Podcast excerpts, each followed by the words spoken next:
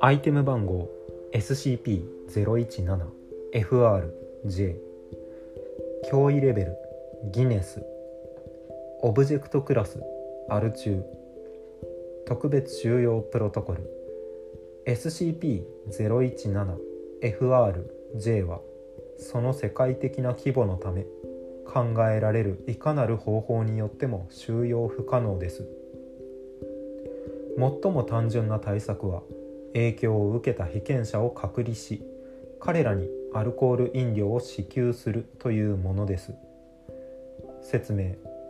SCP-017FRJ は毎年3月の16、17、18日に発生する EK クラス世界終焉シナリオを伴うイベントです。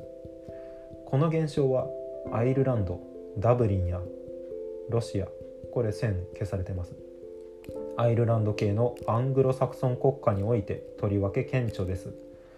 財団のさまざまな研究者らは依然としてこの現象に説明をつけることができていません。最有力の仮説は SCP-017FRJ は起源不明のミーム的効果だとするものです。SCP-017FRJ は人間にのみ影響を及ぼします。影響を受けた人間以下被験者と故障は可能な限り緑色の装いをすることから始まりその後一般的に見てもバカみたいに酒類アイルランド産のものを好むを通院するほか未知の言語被験者の母語の退化した形で歌いながら明確な目的地もなく路上をさまよい歩きます。この行動は何人かの研究者により儀礼と規定されていますがその目的は明らかになっていません。SCP-017FRJ の最終段階は方向感覚の喪失や嘔吐や頭痛二日酔いというコードネームで知られるミーム的副作用を特徴とします。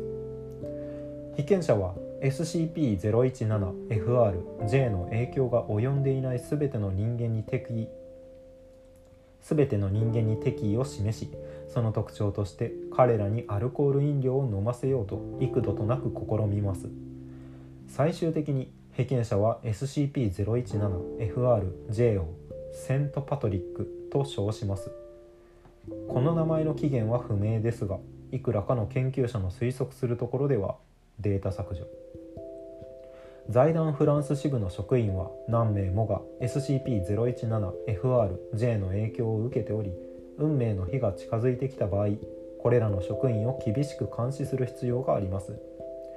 エージェントネレムサエージェントジョニーヒディアス博士グリム博士フロッグ博士。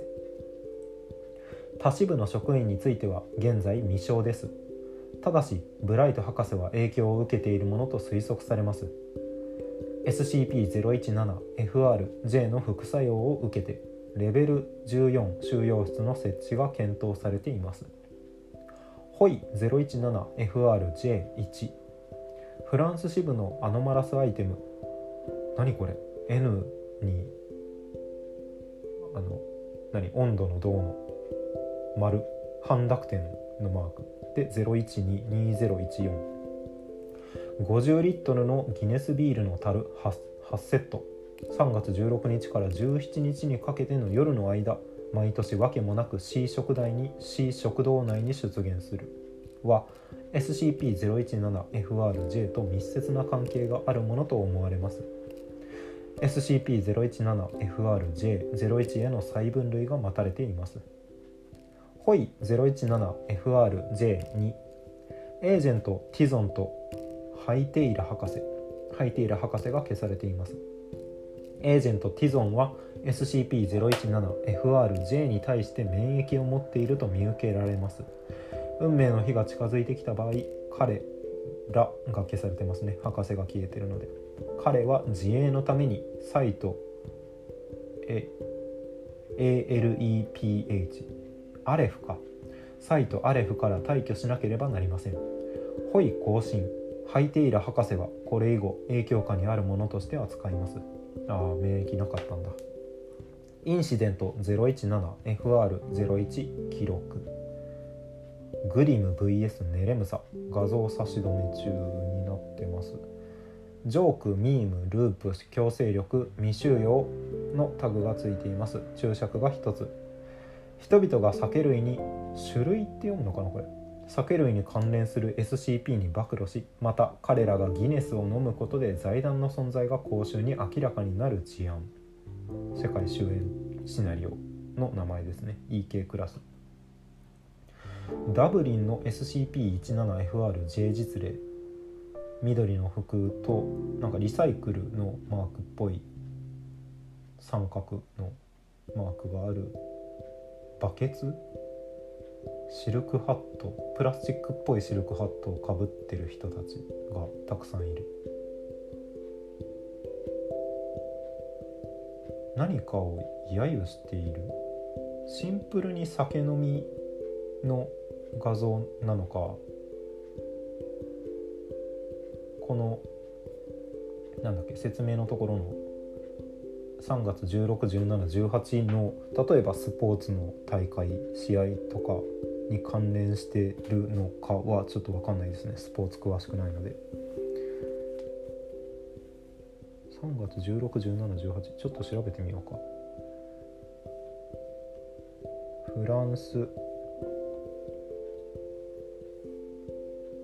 3月16日フランスの祝祭日祝祭日。